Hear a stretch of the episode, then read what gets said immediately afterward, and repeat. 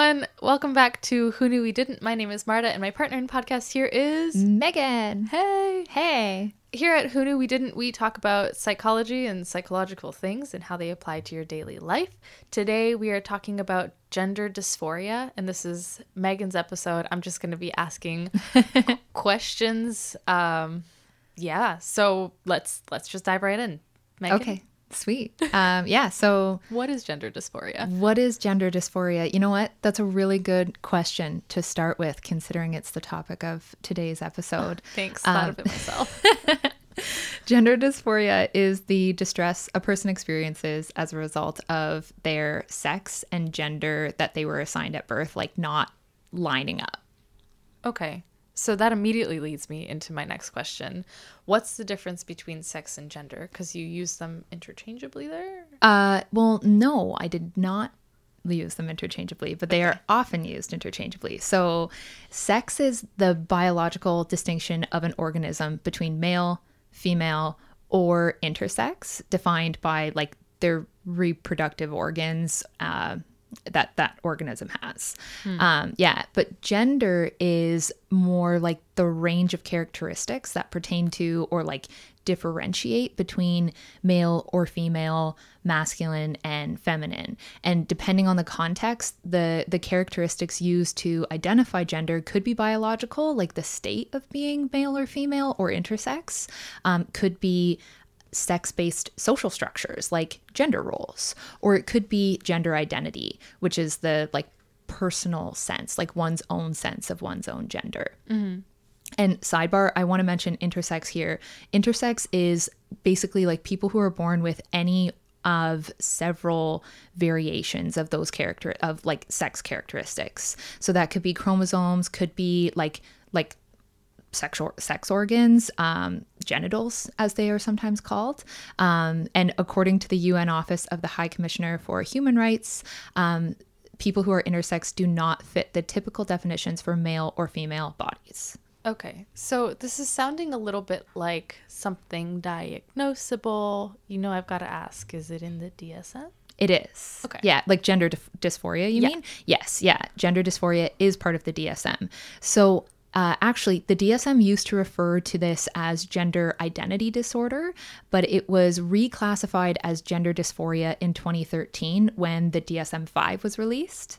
Um, and it was reclassified to better align with the medical understanding of the condition and also to remove some of the stigma um, that's associated with the word disorder. Um, so the APA, the American Psychiatric Association, they actually are the, the publishers of the DSM, and they state that gender nonconformity is not in itself a mental disorder.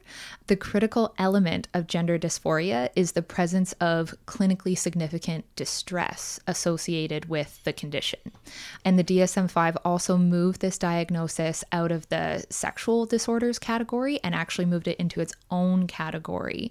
And subtyping by sexual orientation was deleted as well. So the DSM 5 did change uh, quite a few things about how this is like classified. Um, Good. and oh, go ahead. No, sorry. I was just saying good. Sexual orientation shouldn't be Yeah, right on. part of. right on. They like it was a good move on the APA's part. And also the diagnosis for children was separated from that for adults as gender dysphoria in children. And the creation of a specific diagnosis for children really reflects the lesser ability of children to have like insight into what they're experiencing or like the ability, maybe not insight, but the ability to express what they're feeling in the event that they have that insight. So like a kid might know that they are are experiencing gender dysphoria but may not have the ability to properly express that to you know their families or the people around them and, and that sort of thing. I'm personally not super wild about this statement because like in my opinion you know who you are you know?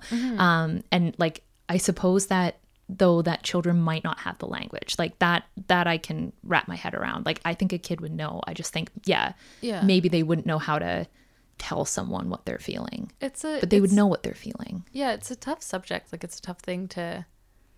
You know, none of us that are making these decisions for children are actually children. Like we're all adults. So how should we?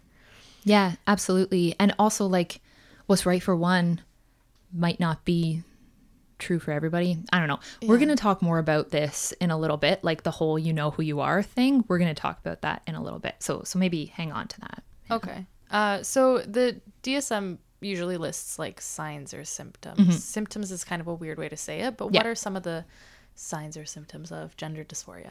So let, let's start with children. Um, so with children, it could be things like disgust at their own genitalia, um, social isolation from their peers, anxiety. I know, right? Like it, not fun. Um, loneliness and depression. According to the APA, transgender children are more likely to experience harassment and violence in school or foster care or residential treatment centers or homeless centers or juvenile justice programs than other children. So basically, like kids um, in who are experiencing that like transgender children are more likely to experience harassment is basically what I'm trying to say here. And the DSM-5 indicates that gender dysphoria in individuals assigned male at birth tends to follow one of two pretty broad trajectories. There's early onset and there's late onset. So early onset gender dysphoria is behaviorally visible in childhood. Sometimes um, these ch- children would identify perhaps as gay for a period of time. Um, and late onset gender dysphoria does not include visible signs in early childhood, but some individuals who experience late onset gender dysphoria reported wishing to be female during their childhood, but not reporting it to others. So, again, that like not having the language. Um, and often individuals with late onset will be attracted to women and will frequently engage in transvestic behavior, which is a word that was new for me, transvestic. what even? Um, like transvestite, like But is that a word that we're like? Is that a polit- politically correct word? Transvestite? Like, I don't know that it's a politically correct word. One thing I'm really noticing from all of my research here is that it's very hard to be politically correct and have an honest discussion about This is true. gender. It's Yeah. like like rife with complication. well, that I think opens up a larger uh, discussion about like how important is it to be politically cor- correct while you're discussing tough topics like yeah. like don't be disrespectful and rude but for example like on college campuses this is a whole thing that Yes. like academic discourse has made way for political correctness in safe spaces and now there's no nobody's like challenging their opinions and nobody's getting their opinions challenged and we have a whole bunch of like safe space products anyway but yeah so you're like i agree with you i'm with you on the it's very tough to be politically correct and also have a good productive honest conversation It is. And like I, I'll recommend this a little later, but there is a TED talk that I watched. I'm not going to reference it. I just kind of like saw it while I was researching. Um, and it was about this woman who um, her husband realized later in his life that he wanted to transition into female. And like it was about kind of like how their marriage fell apart and that her story and her husband's story of going through that together and like ultimately splitting up doesn't fit the narrative that mm-hmm. society wants for somebody who's transgender to be able to transition. Like you're supposed to be happier at the end of stay it. with them and love them. Yeah and but just like the the individual is supposed to be upset first and happy later after they transition. Yeah, and yeah. that isn't the truth for her uh-huh. husband Yeah. um after transitioning into female actually went through like wild depression and and like really changed who they were obviously Yeah. but in a way that was not positive that like did not improve their life and in a lot of ways hmm. made things really not so great. Anyway, she talked about how like her story is really inconvenient, but mm-hmm. it's not getting talked about because you don't want to offend anybody. But like if we're actually talking about helping transgender people and like uh, engaging the whole community, we have to engage people who fall outside of the narrative we want for this. absolutely Yeah. Anyway, sorry, didn't mean to rant there, but No. yeah, i hear you she she a complex topic. yeah Yeah. Anyway, back to back to my notes. Um, some some interesting statistics on gender dysphoria in children. By the way, in England, gender clinics used to see just a few children, and almost all of them were prepubescent male.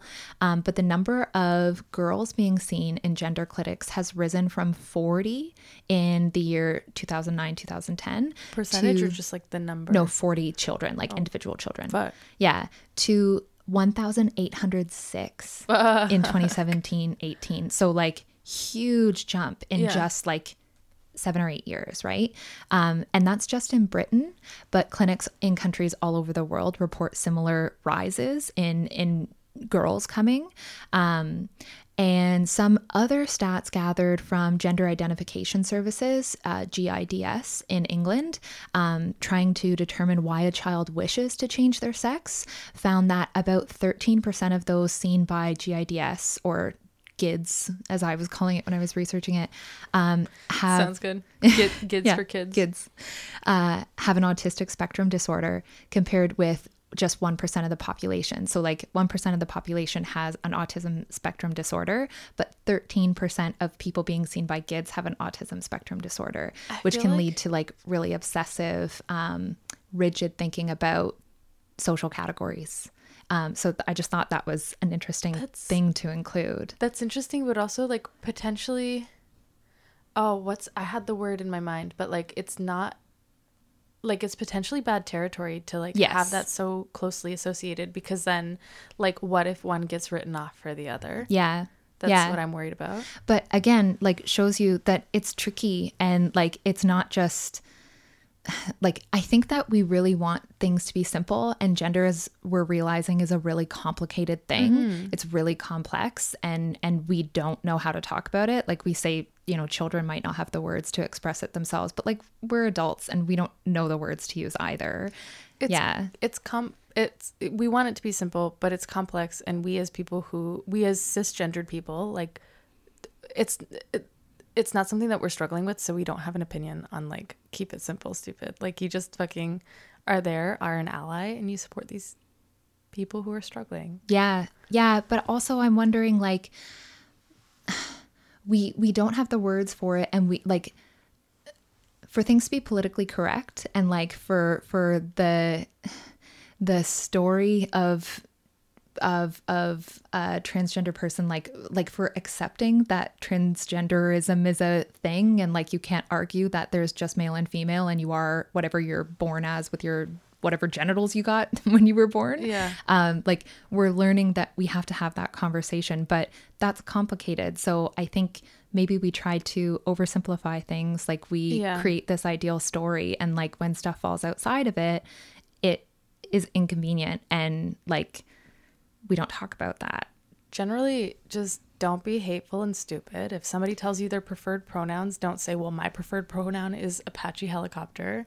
Be curious about people Yeah. and like just yeah just don't be a shit. And like if it doesn't mean anything to you like not if it doesn't mean anything to you if if you think that that someone specifying their preferred pronoun is obnoxious like it can't change what you think. But like You know understand that it's important to that other person. So Yeah. like let them say their pronoun and use the pronoun and like just be respectful. You know what else is obnoxious? Not feeling like you're the correct gender.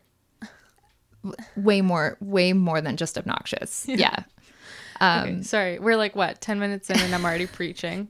No, me too. Me too, man. It like it I kind of this whole topic it's really fascinating and it was cool to learn about, but it made me feel really stupid the more I read and the more I tried to learn. Yeah, where I just was like this is like big.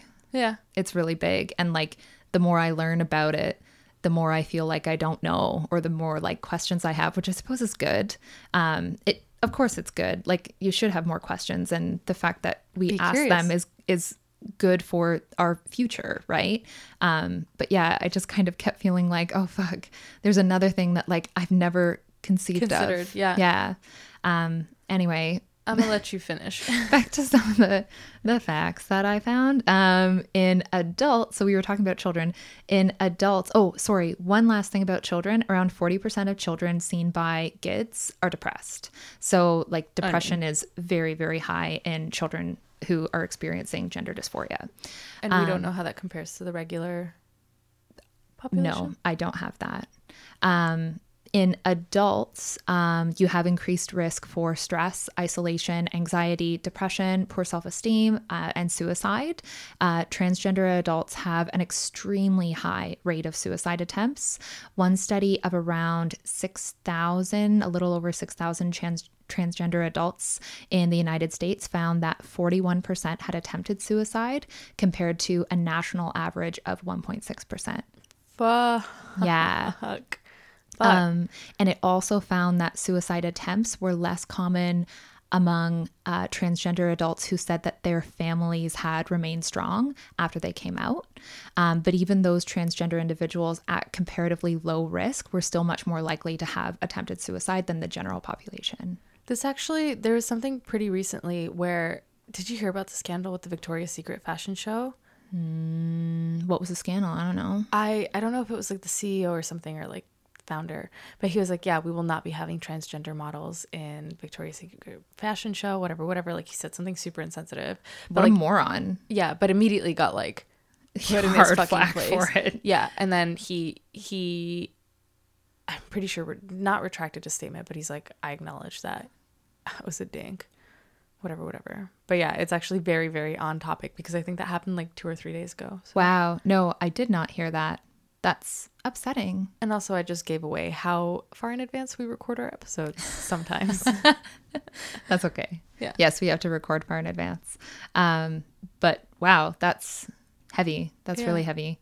Um, transgender individuals are also at a heightened risk for other mental disorders, uh, like eating disorders, which is something I did not know. But yeah, there's a quite a bit of comorbidity. Ooh, yes, yes, That's yes. how I say that word. I That got it right. it. Yeah, girl. Yeah, yeah, yeah. Um, so okay, so you mentioned children, you mentioned adults. Is there like a typical time that gender dysphoria occurs, or like when does it happen? Like when does it occur? Yeah. Um, as far as when in life, I have no freaking clue.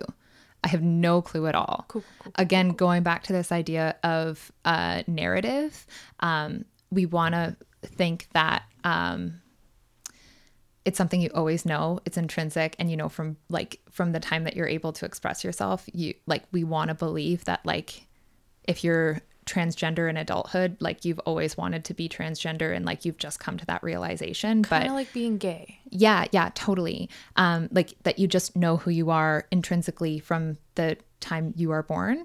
Um, but again, the more research I found, it was sort of like this is inconvenient and it doesn't fit that. And it's not a popular opinion, but there are many who report, you know, not having like that that woman um, from the TED talk I mentioned, her um, husband who decided later in life that he wanted to transition into female, or she, pardon me.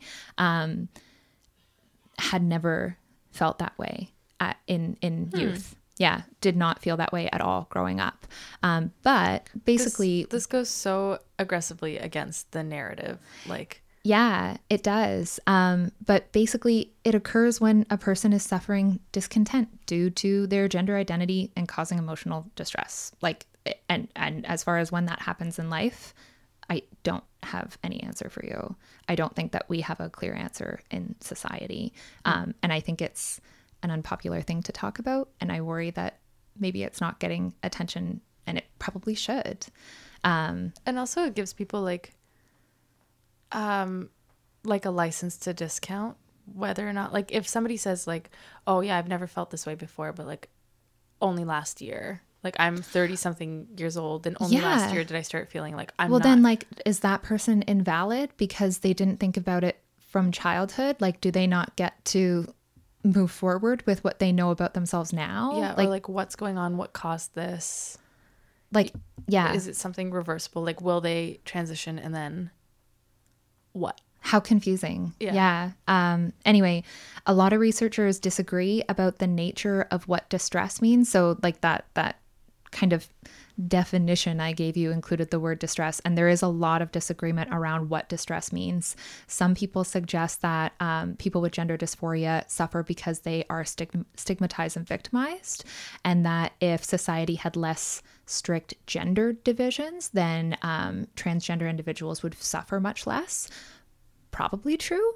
If we had less less defined gender roles that's that's probably true but others think that it could be heritable and that there could be a genetic influence or that gender dysphoria originates in prenatal development so like even misunderstandings about that right I don't know if it was um shit. I think maybe it was Radiolab This American Life. No, probably Radiolab. But it was about somebody who switched back and forth. Oh, have you ever read the book Self by Yann Martel? Mm-mm. A cool book.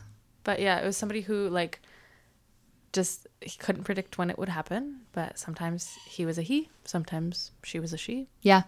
That's kind of what happens in Self. It's uh, like the book, I would say, is in three parts. And I think it begins, uh, the character does not have a name and does not have a gender throughout the whole book. But like, it's really cool, Well of course. written. It's Yann Martel.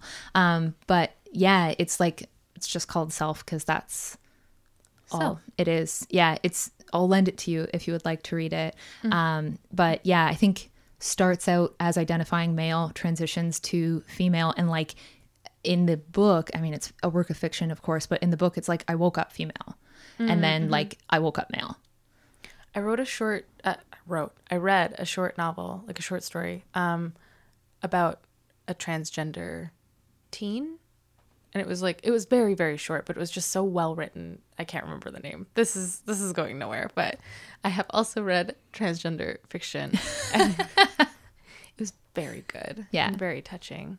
It's it's it is an interesting topic, and as for inconvenient and difficult as it is, I think it's just something like pay attention to, learn Yeah. about. Like it will be uncomfortable for a really long time. And also the book like do- doesn't tell you what gender or like why the kid cuz it starts out the boy is being bullied and like it doesn't explain why. And only like in the final chapter or two do you find out why. Cuz their name is Alex with an I, A L I Interesting.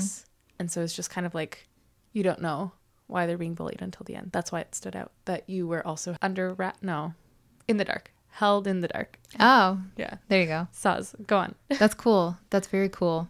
It made me think when I was researching, uh, I kept thinking about like, how do you name your child? And like, we have so many gendered names in English. Well, in every country, I'm sure, or every language, I'm sure. But um, uh, Taylor's family, he and his brothers all have like fairly gender neutral names. Yeah. And I never thought about it before. Did his parents consciously make that choice? I don't know. Maybe they just like the name, but it made me think like, if I have a kid, should I give it a gender neutral name so that I'm of- not like putting something on them? Like, I also kind of just really like gender neutral names. Like, so my ex wanted to name, if we had a boy, Logan. And I just also like that as a girl's name. Yeah. So, like, I'm fucking taking that. yeah, legit. So, yeah. I have a couple of of gender neutral names picked out for myself. Go and Yeah. keep them secret. But yeah. um sorry, getting back to like the, the topic, at, hand. Yes. Um, when does it occur? So I want to talk a little bit about some historical theories. Because, like, for as much as this is complicated and it's really in the news now, and it feels like this is maybe not a conversation that we were having forever, this is not a new concept. Like, gender dysphoria is not new at all. Someone No. being born in a sex that does not match their gender identity, not new. No. No. Um, but some early theories ha- that sought to explain why someone would want to change their sex pointed to external causes, like childhood sexual abuse, where an individual might reject their body because it had been violated. Um, other early theories suggested more internal causes, uh, almost like a disorder, like like uh, body image, like anorexia or something like that, or something called, and I had never heard of this before, new word, sorry if I butcher it, autogynephilia. Autogynephilia. I don't know how to say it. Um, but it's a sexual kink in which a heterosexual man finds the idea of himself as a woman erotic. And I was like, what the fuck is that? I have never heard of that before. That's wild. I feel like, I feel like that doesn't sound too outlandish to me. But No, not outlandish, but, But, like, like- had never heard a name for it. that's, the, yeah, that's the thing. Yeah. Anyway, um, Don't yuck someone's yum, I guess. I guess. um, but the dominant theory today came out of two other lines of thinking. Um, one from an American named Robert Stoller, a psychoanalyst working with transgender um, individuals who actually coined the phrase gender identity, by which he meant complex system of beliefs about oneself, a sense of masculinity or femininity. Um, and the other is from a man who I think is also American named John Money or Money. I think it's money. Let's call him money. I hope it's money. it's spelled money. It's spelled money. Um, say it like you spell it. So, anyway, he was a sexologist who emphasized gender roles um, made up of all of the things that a person says or does to disclose themselves as being male or female. And he believed that these things were malleable in early childhood and recommended that this kind of nuts. Um, he recommended that baby boys with abnormal genitalia be surgically altered to appear female and then Yep. be brought up as girls. Yep, yep, yep. And the best known, you're saying yep, yep, yep, like you know exactly what I'm about to say. So the best known of these patients uh, was a man named David Reimer, and he was miserable. So, after learning the truth about what had happened to him in childhood, he reverted back to living as a male in his teens, but became chronically depressed and eventually took his own life in 2004. No, no, this was the thing. Like this was a thing until pretty recently. Like it, if a child was born uh, hermaphroditic, they would select the gender Yeah. for them, and I'm pretty sure it was always female that Yeah. they chose because it was just like easier or something. And so they just like they just chose the gender for the kid or the sex. No gender. Uh, sex, Sex. biological sex. They chose the sex for the kid, and the kid didn't get to like. Can you imagine? yeah, fucked. Yeah, and so like so many children had genital surgery and they didn't know. Have you ever seen the show Freaks and Geeks? Yeah. Doesn't that happen to Seth Rogen's character's girlfriend? Where she comes out to him and says, like, I was born with like male and female genitalia. remember. And I was, I'm sure there's this scene where like they're in his room and That's he really like, heavy. he's complicated. Yeah, Freaks and Geeks was heavy, man. Um, he was really confused about it and eventually it all worked out. But like, she says this thing where she's like, I'm lucky because It this was right for me Yeah. But Okay. there is always this part of me that is going to wonder about blank. And like i yeah. Anyway just made me think of that. Good show listeners if you are interested. Freaks and geeks Guys, is a great show.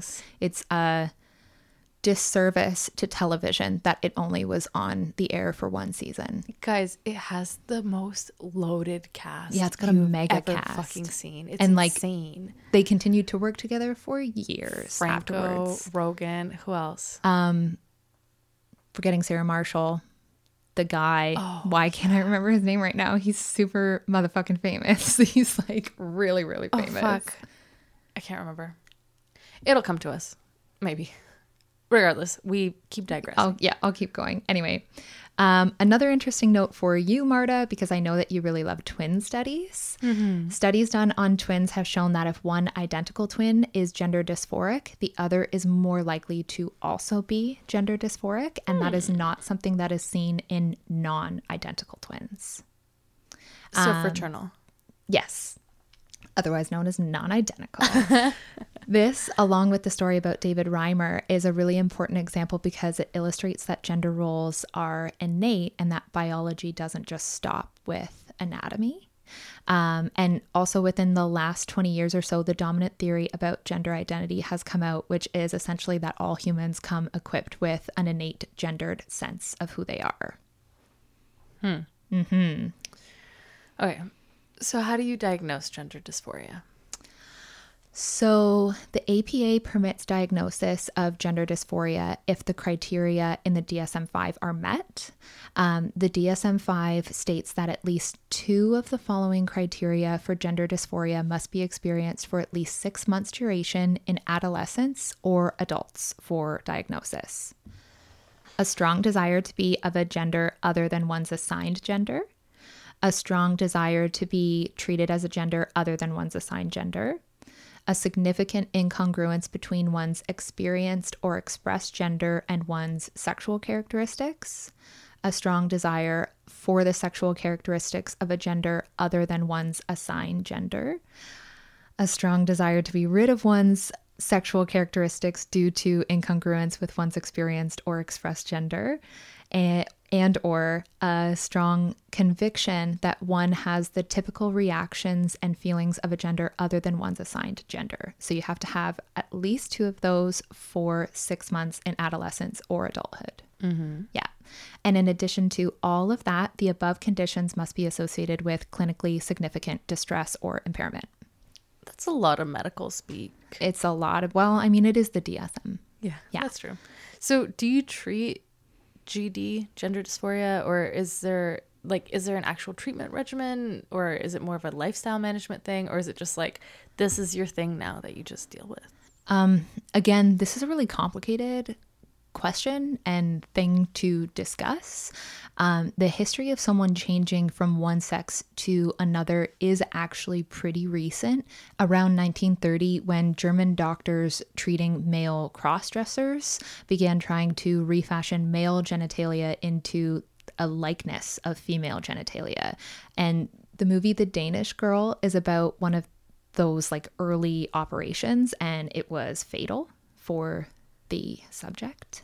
The word refashion just You're not a fan of that word? Do you have a different word you would use? um I don't know, just refashion just feels yuck. Yeah, I mean, like, this is not, I'm not upcycling my genitals here. Like, Also, like, it's not a fashion. It's like my genitals. Maybe just like, I don't know, convert. again, the words, like, what words are you supposed to use? This is what I'm talking about, where it's like, alter. how are you supposed to, there's so many minefields. Fashion. Yeah. Um, Sorry. no, fair. It, it's not a great way to say it, but It's like a rejig. Like, yuck. Can you imagine? I'm just going to re- rejig some shit down there. yeah. Yeah. Sorry. Um, no, it's fine. In 1952, Christine Jorgensen, a former soldier, returned to America from Denmark after having male to female surgery and hormone therapy. Um, so that was a really successful case that was touted. Um, and by the 60s, sex changes became available in several countries, and surgeons would generally require patients to live as a member of the opposite sex for some time uh, in an attempt to screen out anyone who might change their mind, was mentally ill, or who had like perverse motives. So, for example, a man with voyeuristic desire to like gain access to women only spaces, for example, which is, I know, a very hot topic of conversation today um, where like uh yeah sort of where like people have issues with um transgender individuals using Ah, right, a, yes. Mm-hmm. a washroom or something like that like I- i mean today it's very to use a word you hate it's very out of fashion um to say something like that because like go fuck yourself let them go to the bathroom Right. But, but don't fuck yourself while they're in the. yeah like and and don't like don't assume so, anyway Just real quick. I found a squash club in Mississauga that's men's only. oh that's not uncommon But I was just like, wait a second. But I want to play squash. And I was like kind of outraged. And then like my coworker was like, but there's women's only gyms. And I was like, yeah, but. And then I was like, wait a second. I there's nothing I can say here. Like, anyway. But yeah, there's still there's gender separation everywhere. Not Yeah. just toilets. there's gender separation everywhere. I'm gonna get to that. um, and we've already touched on that. But yeah, there's a lot of gender separation and distinction in our society, and that's part of why this is so freaking complicated. Um, but yeah, back in the '60s, that was something that that you know you you had to live in your chosen gender for a while to show that like you were serious about it. Anyway, the main treatment approaches nowadays are psychotherapy or supporting the individual's preferred gender through hormone therapy um, and gender role expression or surgery. Perhaps and surgery.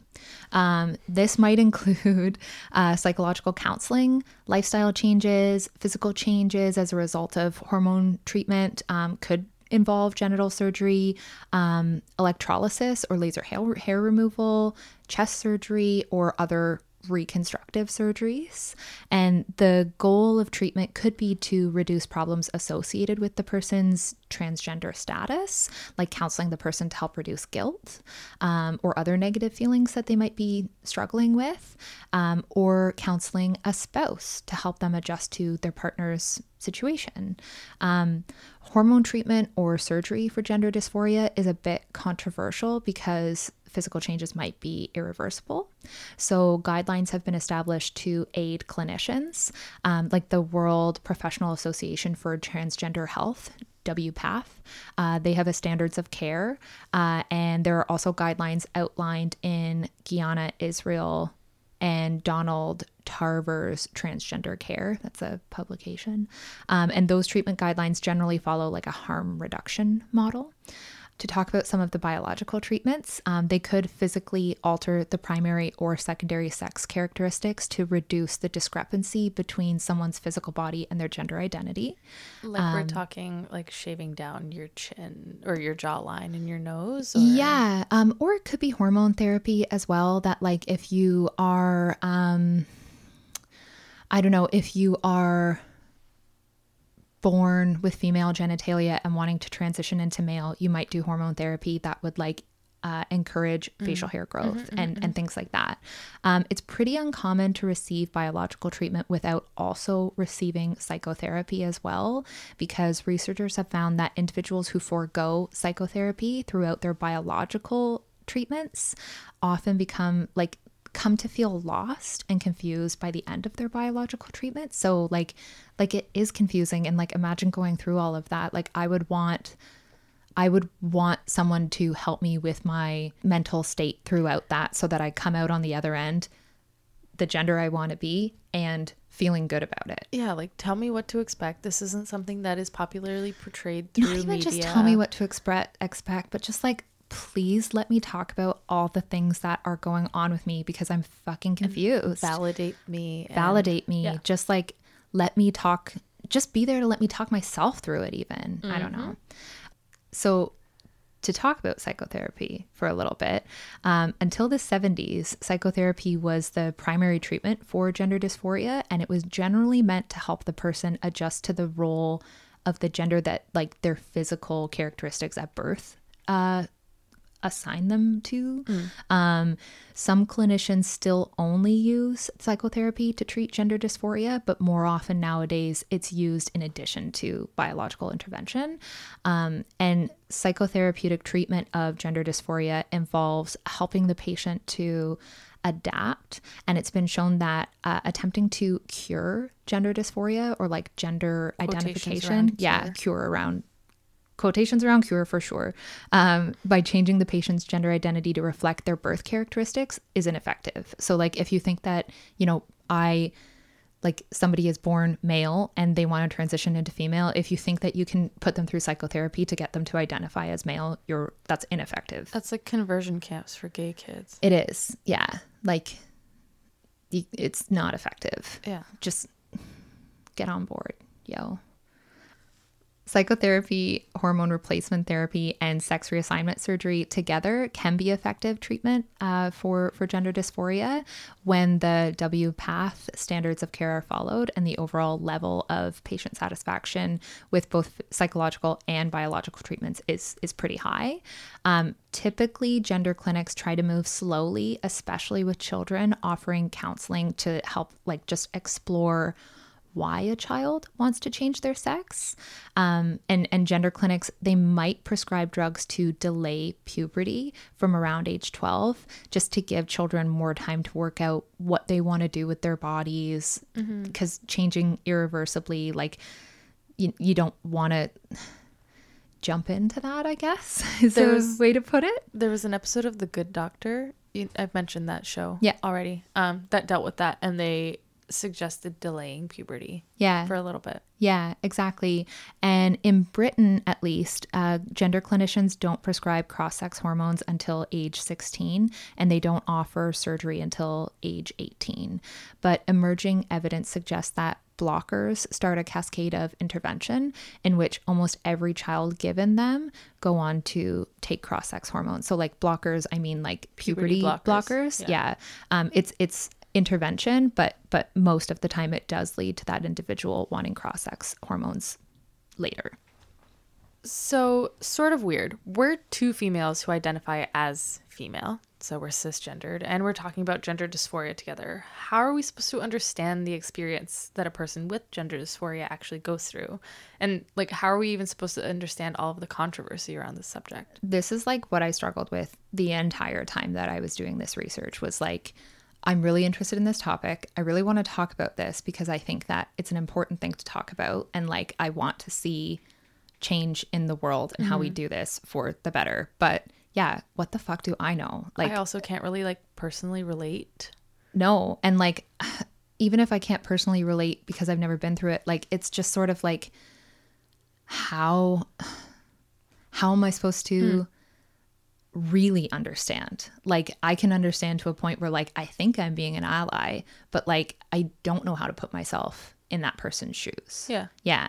Um, I read a really interesting article in The Economist that was published recently in, in October. Um, and it basically compared the legal approach to gender identity across several different countries. And I'll talk more about the facts and studies uh, of that in a few minutes.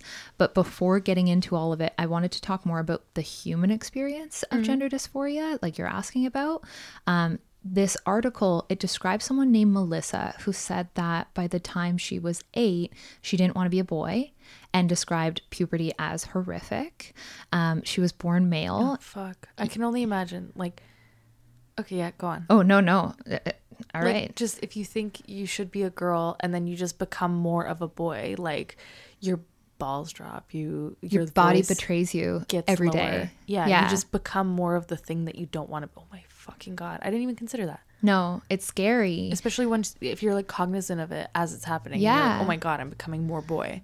And like this was in the 70s. So she was born male in a small English town in the 70s and had never heard of the term transgender or transsexual or anything like that before. Fuck. And later on in life, Melissa moved to London and began began experimenting presenting as male at work and then female in the evenings. And by the early 2000s, Melissa suffered from intense gender dysphoria.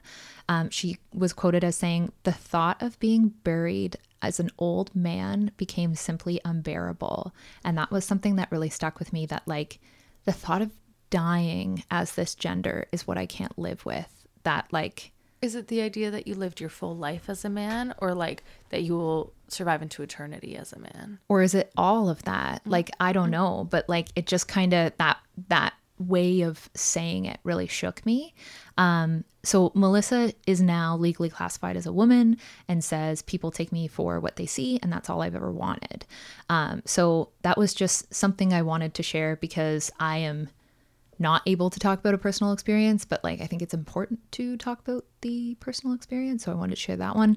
Um, that same Economist article, by the way, quoted that since the Gender Reformation Act in 2004, this is in England, um, about 5,000 Britons have legally changed their sex, but the government guesses that it's about 1% of the population is actually transgender. So that would be about 650,000 people. So they're estimating there's 650,000 English people in in Britain um, who are actually transgender, but only five thousand have legally changed their sex. So what a small subsection of that group. I wonder about the reasoning for that. Like maybe some of them are like there's just no purpose to legally changing your sex because otherwise you identify as the sex that you want to be. Ah, and maybe, or maybe you're scared. Maybe you don't know how. Maybe you don't know also- how to identify what you're going through. you jump through so many hoop- hoops just to change your last name. Yeah, Although last name and gender are completely different or sex rather. it is Marta, you insensitive shit. But I see the comparison you're trying to make that like it was really hard to change my last name. that government is just convoluted and yeah. Why? Like something like being married and being female and wanting to change your last name to the same as your husband's like that's Should something that's forever uh, something we do always Yeah. right or like in the history it's something we've done always but it's like really challenging to do just let me do it yeah. yeah anyway try gender try changing your gender Sex. sex fuck sorry see Right. We're the worst. But we're- also, we're trying. yeah. Yeah. Um anyway, the difference between that estimated number of transgender people and the number who officially transition, I think could partly reflect just the challenge and like emotional challenges that transitioning involves. Um but I think mainly it illustrates our limit in our knowledge. Um like humans all mammals, just humans like all mammals, um, come in two sexes or three if you count intersex as well in that um, male and female. And and yes there are developmental disorders that uh, of the genitals that lead to intersex conditions and that affects around 1% of the population i've found. Um, but all of that rarely leads to ambiguity about which sex a person is. Gender. no. Sex. fuck sorry that i keep using the wrong words Did you mean gender? i wrote sex Okay. So sexual organs Yes. Well, don't tend to lead to ambiguity. Like even if you're yeah, sexual. Sorry, yes, I did mean gender. Sexual organs don't like keep it super simple, right? as- You know, there's there's female, there's male, there's intersex. All of that combined, um, like that biological aspect of sex rarely leads to ambiguity about what gender a person is. Okay. And part of what makes humans different is that we live in complex societies and we have a lot of rules around gender. We have like rules around behavior and gender. Um, and it's just hella controversial and like hard to articulate and hard to articulate in a way that like you feel like you're saying the right thing um or just that you're not saying the wrong thing like but again it's a conversation we need to talk about. Um from my perspective i think the controversy around all of this really comes about like who has the right to identify a person's gender? And also just like ignorance on all sides. Um and like lack of understanding. I say ignorance but it's just a lack of understanding. Yeah sometimes you might not know about all of the different intersex conditions and so you might not realize that like Yeah. anatomy is complicated too. Um just as complicated as like someone's mental gender identity. Um but yeah just a lack of understanding. And also, like, I think one of the ways that it'll help transitioning people or like people who want to transition, whatever, like, one of the ways that we can help it is just like make it less of a thing in society, like, make the divide between male and female lesser so that like men are allowed to be vulnerable and emotionally in tune and like women are allowed to be like strong take charge people without either one being called a little bitch or a bitch. Like you know what i mean? Yeah. No totally. Like let people be ambiguous let people walk the line like just and then it will become easier i think I hope. Um, and it is like a really, I think this is a really popular topic lately, and that's good um, in a lot of ways because, like, we're going to talk through these things. And, like you say, like, we, I think there is a lot of dialogue nowadays about like men not having to conform to like stupid roles that Toxic like mean that they can't be vulnerable or that like they have to be they can't cry or some bullshit like that and that like women can be strong and women don't have to just want to have babies. And like we are talking about shit like that um, or the world is talking about shit like that now.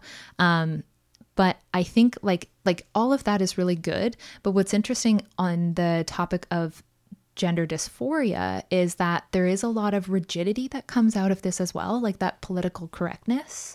Where, so, like, an example of this, and again, it's from that Economist article I mentioned, um, they talked about a philosophy professor at Sus- Sussex University who wrote a post a few months ago about the lack of discussion of gender self identification within academic philosophy.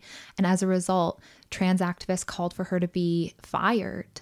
And even though a lot of other academics privately supported her, most would not publicly speak out about supporting this. Like, yeah, we should be talking about this in academic philosophy. yeah Like, but yeah, anyway. like there's not always just one single truth. Like and there's not always just one single right answer and you need to fucking talk about this shit. And like i sup- i do really understand like um it's not like like coming into it now, we talk about transgender now. We talk about gender identity now. We talk about all of these things. And for a long time, there were people in our world who were experiencing this that could not talk about it. Mm-hmm. So I very much understand like the activist role in not wanting to like open this up for conversation now because we finally got to a point where That's people no, recognize I, yeah. this. So like please let's not take this back to the drawing board because Yeah, like it's not up for discussion. We finally fucking thing. got here, but at the same time like if we don't talk about it, things like the, I don't know, the, our laws and the way that we support transgender individuals in the future, like we could get it wrong. Mm-hmm. And if we don't talk about it. Um, yeah.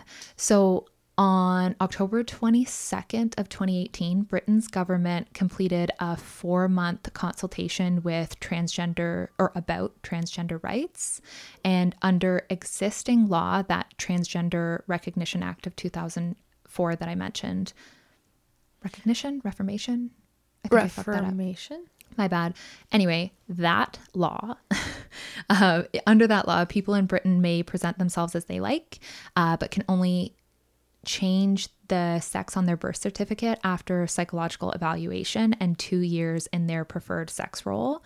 And there's a proposed reform that would let people change their legal sex without seeking permission from the state. So that's in England.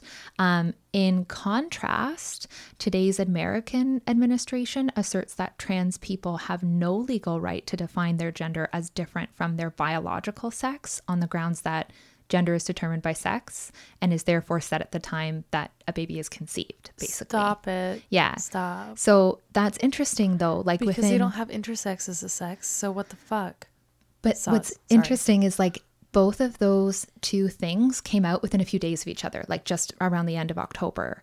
And it's interesting that we have on the one hand a well-established developed nation define or denying the experience of gender dysphoria basically and saying that gender is discern- determined just by the genitals you're born with born with born with Good one. On the other hand, we have another well established developed nation that says that people have a right to affirm their own gender and that trying to force somebody to um, await list and and like wait and satisfy some anonymous panel to change their gender is demeaning and fundamentally not liberal and we're looking to move away from that. And i just think it's interesting that within days of each other that comes out. And also laws in other countries have responded really rapidly to these ideas as well. Um, the details vary, but many European countries like Ireland, Malta, and Belgium have made it illegal to distinguish between trans and cis people in everyday life. Um, even though the current American administration is stating that people don't get to define their own gender as different from their biological sex, there are around a dozen states in America where being able to self identify defines access to single sex amenities like washrooms. Um, some Australian states are considering totally leaving sex off of birth certificates. And Canada has gone pretty far and has granted gender identity the same status as sex and race in our uh, CCRF, our like federal human rights laws. I just want to um, bring up I don't know if we defined it, but cisgender means that you identify with the gender of the sex that you were assigned at birth. Yes. Um, Probably should have spoken about that from the top of this episode. My bad. That's, yes. I also mentioned cis a couple times. Um, and another thing is, it strikes me like the American legislation that you know you're not allowed to define your gender just makes me feel like they're treating it like a disease. Like you are this gender that matches your sex and you're diseased versus like the British way of doing it is like you can like this isn't a disease. Like this is a thing that we're we want you to live through so that you can essentially cure your dis- disease with air quotes. Yeah. Like and uh be the person that you identify as yeah. like match your and it's also interesting because like what you're talking about is the American administration. Like we're talking about government. But don't forget that the APA, the American Psychological Association, publishes the DSM, and they fully fucking recognize gender dysphoria and like fully recognize that this is like they changed it to gender dysphoria to move away from the stigmatization of the word disorder because I feel like, dysphoria still. uh, dysphoria is like It reminds me of the word body dysmorphia, which is a disorder. well, but dysphoria is more like confusion or conf- confliction. Confliction? I prefer over confusion. Okay, But yeah, no, I agree. Like I agree with what you're I'm better than what the you're word putting down. disorder. It was called gender identity disorder before that, so like Yeah. it's at least uh, it is an improvement. yeah. Yeah. Anyway, just like not all Americans is what I'm saying. Um so Yeah. do you have any recommendations for lister- listeners? Uh, yeah. So obviously, I've quoted that Economist article quite a lot. Um, it was really interesting. It was really interesting, and it was given shared to me by a very smart person. So I, I really liked that article. But what I liked a lot, and I did not include any of this, is that it went into a lot of stuff that I didn't want to get into because I didn't know how. It, but like again, going back to this, this is the really difficult stuff to talk about and still remain sounding respectful. Um, so I kind of didn't want to touch it because I didn't know how to touch it and like really get a good point across. But like it went into stuff about like the complications of self-identification. Like like I at least thought it was as simple as you know, just I know who I am. And or like somebody I know that I know who I am and I know that somebody else knows who they are. And like it's not my place to say who another person is or what gender another person is and like it's not my business and any of that. Um anyway the article was really enlightening because it talked about all of this awful awful web mess of things that come out of this conversation that really don't like just like the fallout of this conversation i guess.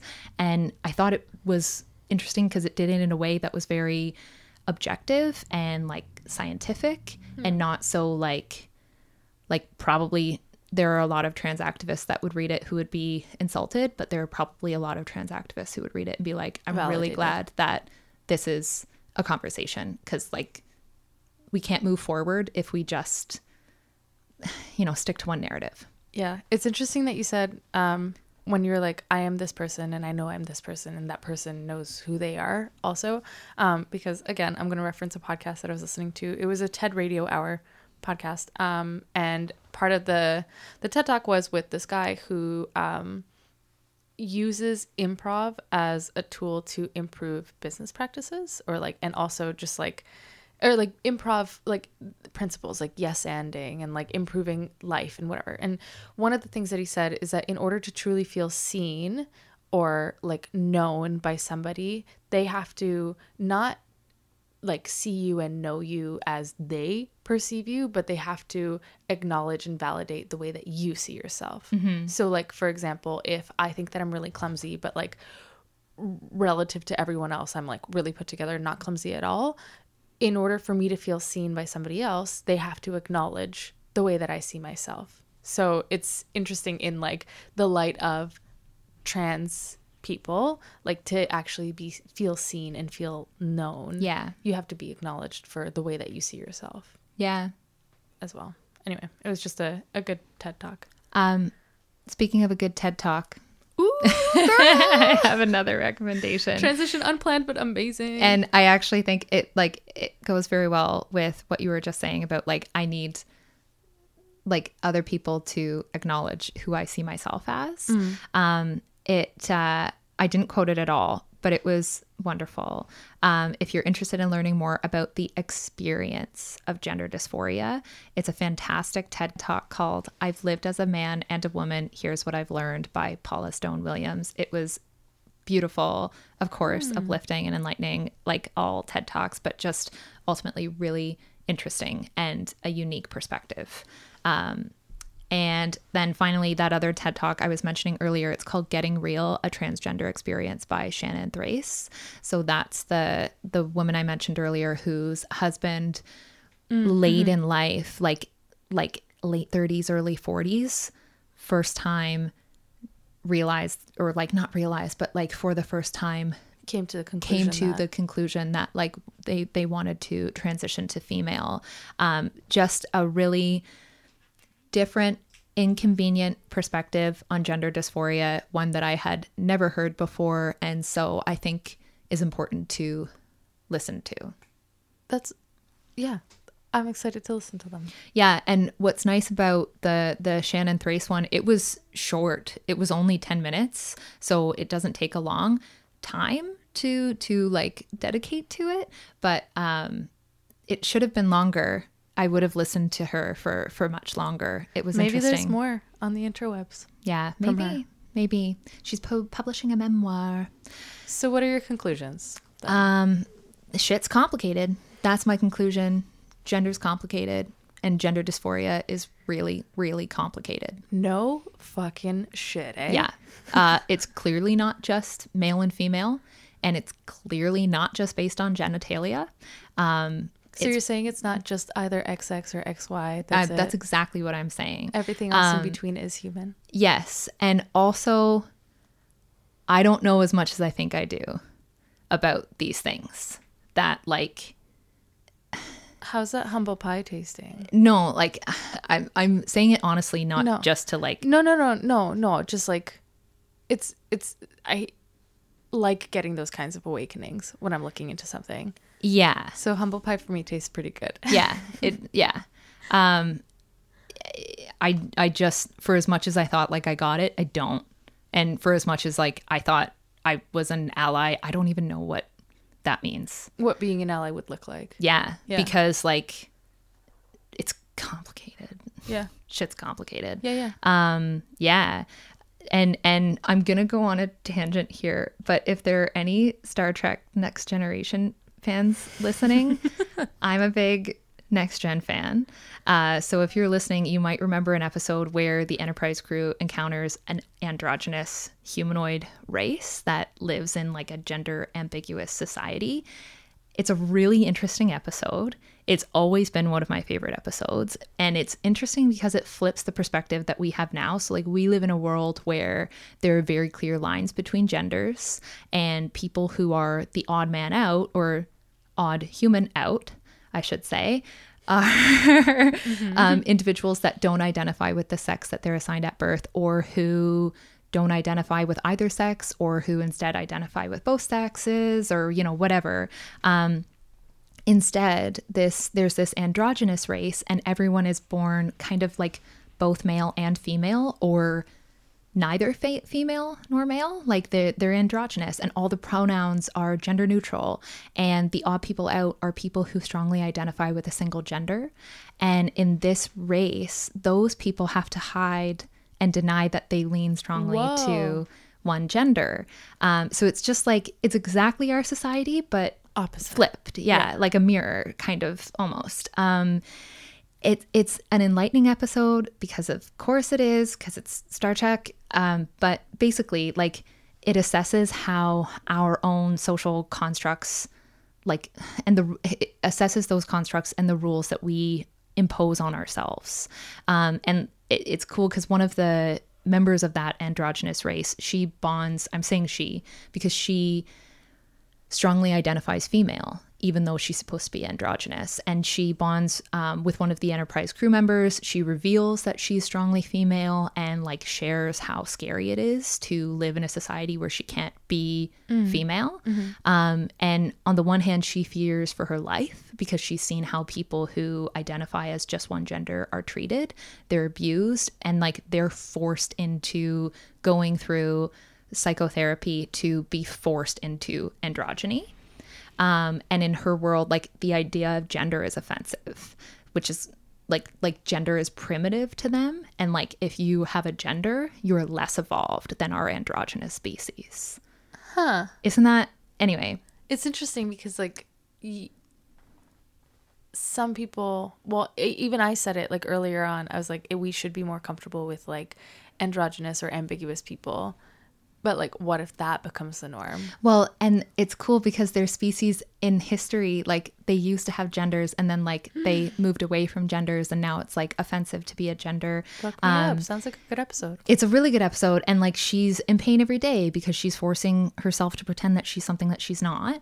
Um, and another aspect that's really interesting in that is is that the Enterprise crew really struggles to understand a world without gender. So like the Enterprise crew are are a lot of them are human or they come from a gendered society. And like like some of them are Klingon or something like that but like they all come from gendered societies and they really struggle with the idea of not having gender. And the androgynous race really struggle to conceive of what it would be like to live in a world where there are clear gender roles. Um, anyway, it's just it was a cool episode, and as I was researching this topic, I just like kept thinking back to it. So I watched it last night. If you are into it, check it out. Season five, episode seventeen. It's really good, um, and it made me wonder, like, yeah, again, just like getting it right. How do we get it right? Because like this And is what is right? yeah what is right I, yeah i don't know um love yourself love other people listen to yourself listen to other people acknowledge other people for who they feel they are. Yeah. Yeah. Um and and hopefully just everyone thinks about this just like think about it. And Be curious. be curious try to understand something you don't understand. And good. don't like just even at the end of it keep fighting it. Like just get to a point where you understand the other person and just try for that. You don't have to be right or wrong just try to understand that's my thoughts That was amazing, Megan. hopefully one day we live in a Star Trek Next Generation world where, like they say it in the episode, they're like, yeah, we used to have really clear gender roles. And like, even though humans have genders, like, we haven't had a superior gender in hundreds of years. And I was like, oh my God, one day, one day there will be no superior gender. We can all be whichever gender we want. And like, no one will be better than someone else. That'll be amazing. Hopefully. I can't wait. That's where I'd like to get to. So talk about it. We can get there Taco about it. Um, over tacos. oh, I had tacos last night. it wasn't Tuesday. No, it was Saturday, but they're my favorite food. They yes, agreed. Firmly agreed that they are my also favorite. Okay. Um so that was an amazing episode, Megan. Thank you so much. Thank you for doing so much fucking research. Um and I'm definitely going to take a look at that Economist article cuz it sounds fascinating as Yeah, fuck. I'll send it to you. It was really good. Um, really cool. A lot of uh, stats. Thank you all for listening so much. As usual, we are Who Knew We Didn't everywhere. So Facebook, Instagram, Twitter, Patreon. Just track us down. Who Knew We Didn't? We're on Spotify, Apple Podcasts. I mean, you're listening to us, so you probably don't need to know where we where we are. Also, um, we have we have made T-shirts. we have well, I we say we. Marta made t-shirts, Megan drew the design. but Marta made them. I did. Uh, I guess if you want to give me that credit, I'll take it. Um, they are pretty cool, but we have a couple that like didn't turn out fantastic. Just like podcasting, we're new to t-shirt making. Yeah. So if you guys want like um a bummy t-shirt, I guess. reach out, let us know while supplies last. We don't have like a ton, but there's a few that we don't like and don't know what to do with. So not we don't like them, but We they like didn't. them. They're not. perfect. They're not absolutely perfect. Yeah, like some of them. So I screen printed them, and some of them, uh, it's a black shirt, and the ink just like it, when it when it went on, it looked really good, and then it just like super hella faded by the time that it dried. So they're not ugly; they're just not Perfect. uh, vibrant, Vibrant. Yeah. Yes. like our personalities. Anyway, that's enough They're rambling still for pretty today. cool, though. they are.